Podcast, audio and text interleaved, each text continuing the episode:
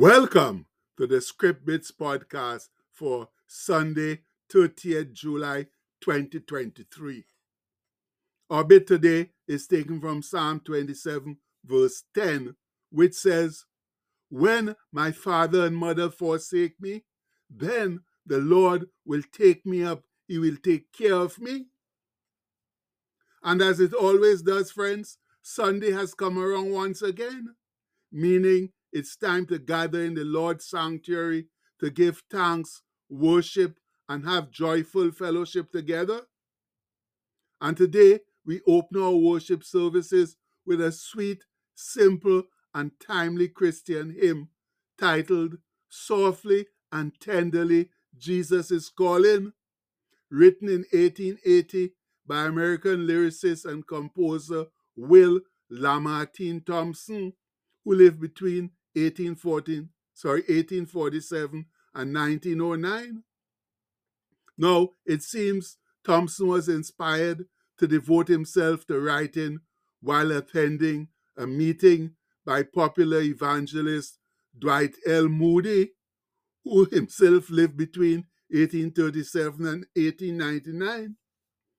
And allegedly, when Moody was dying in the hospital, barred from seeing visitors, Thompson showed up there, and Moody insisted on seeing him.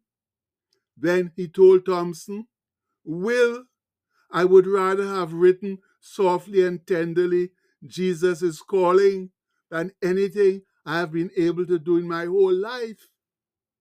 And that is the high regard in which the great evangelist held the song. So, with that same high regard, let's now sing it. Let's raise our voices in sacrificial praise in a soulful, scintillating, harmonious, and heartfelt version that will leave no doubt whatsoever about our sincerity.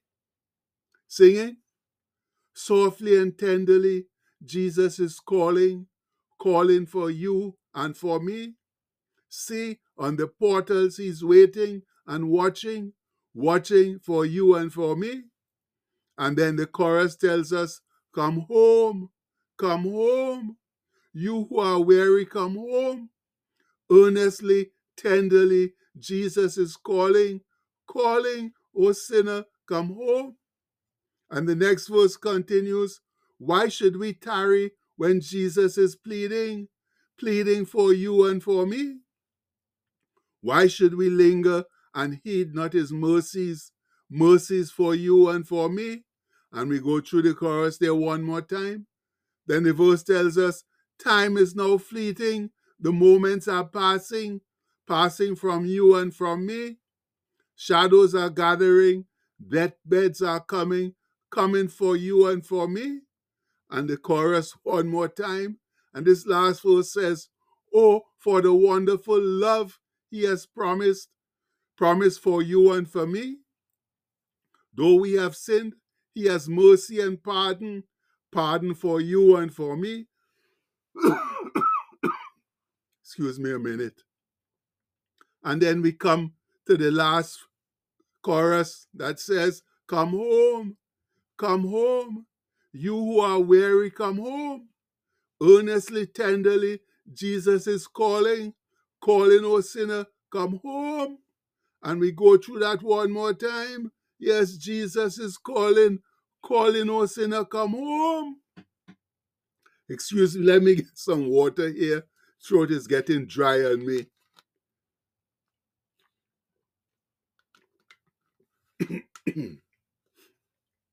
yes, friends, that was marvelous. Those simple but ever so true, genuine sentiments touch hearts all over the universe.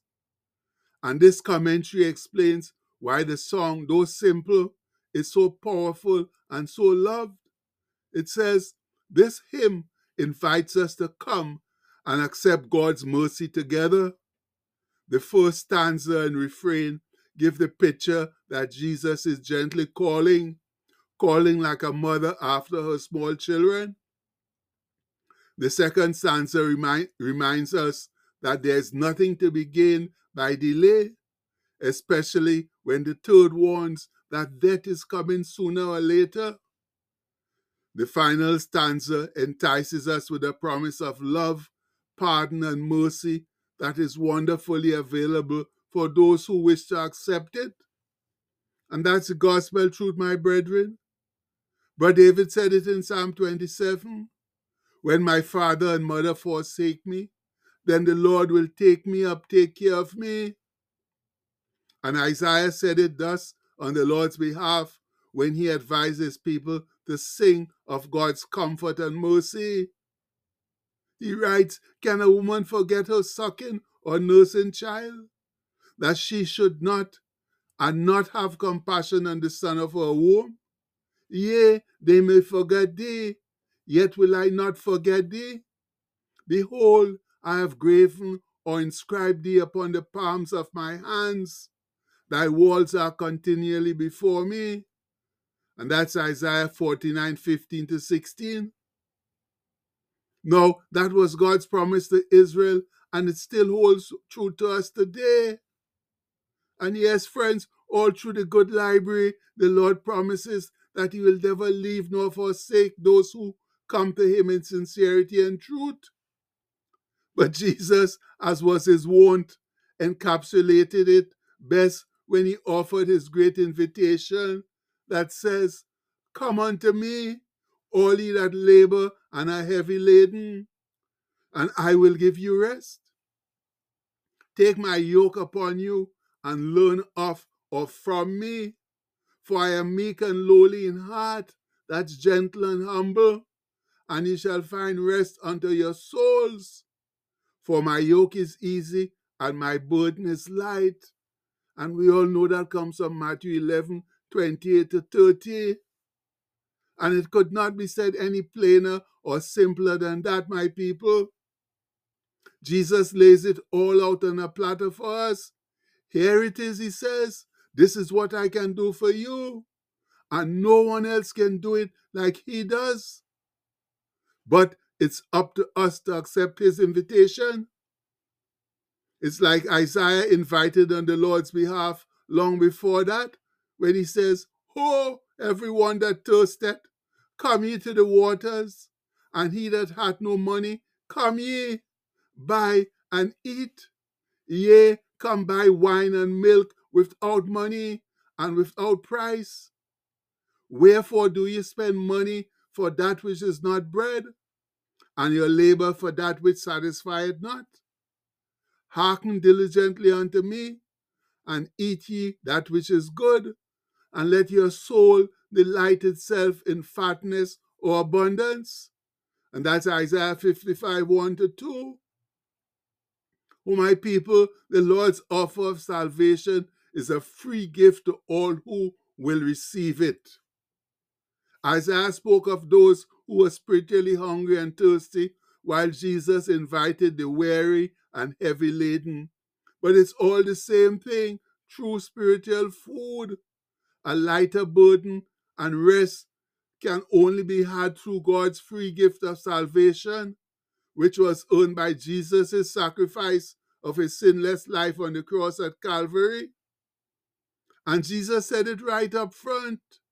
For God so loved the world that he gave his only begotten Son, that whosoever believeth in him should not perish, but have everlasting life.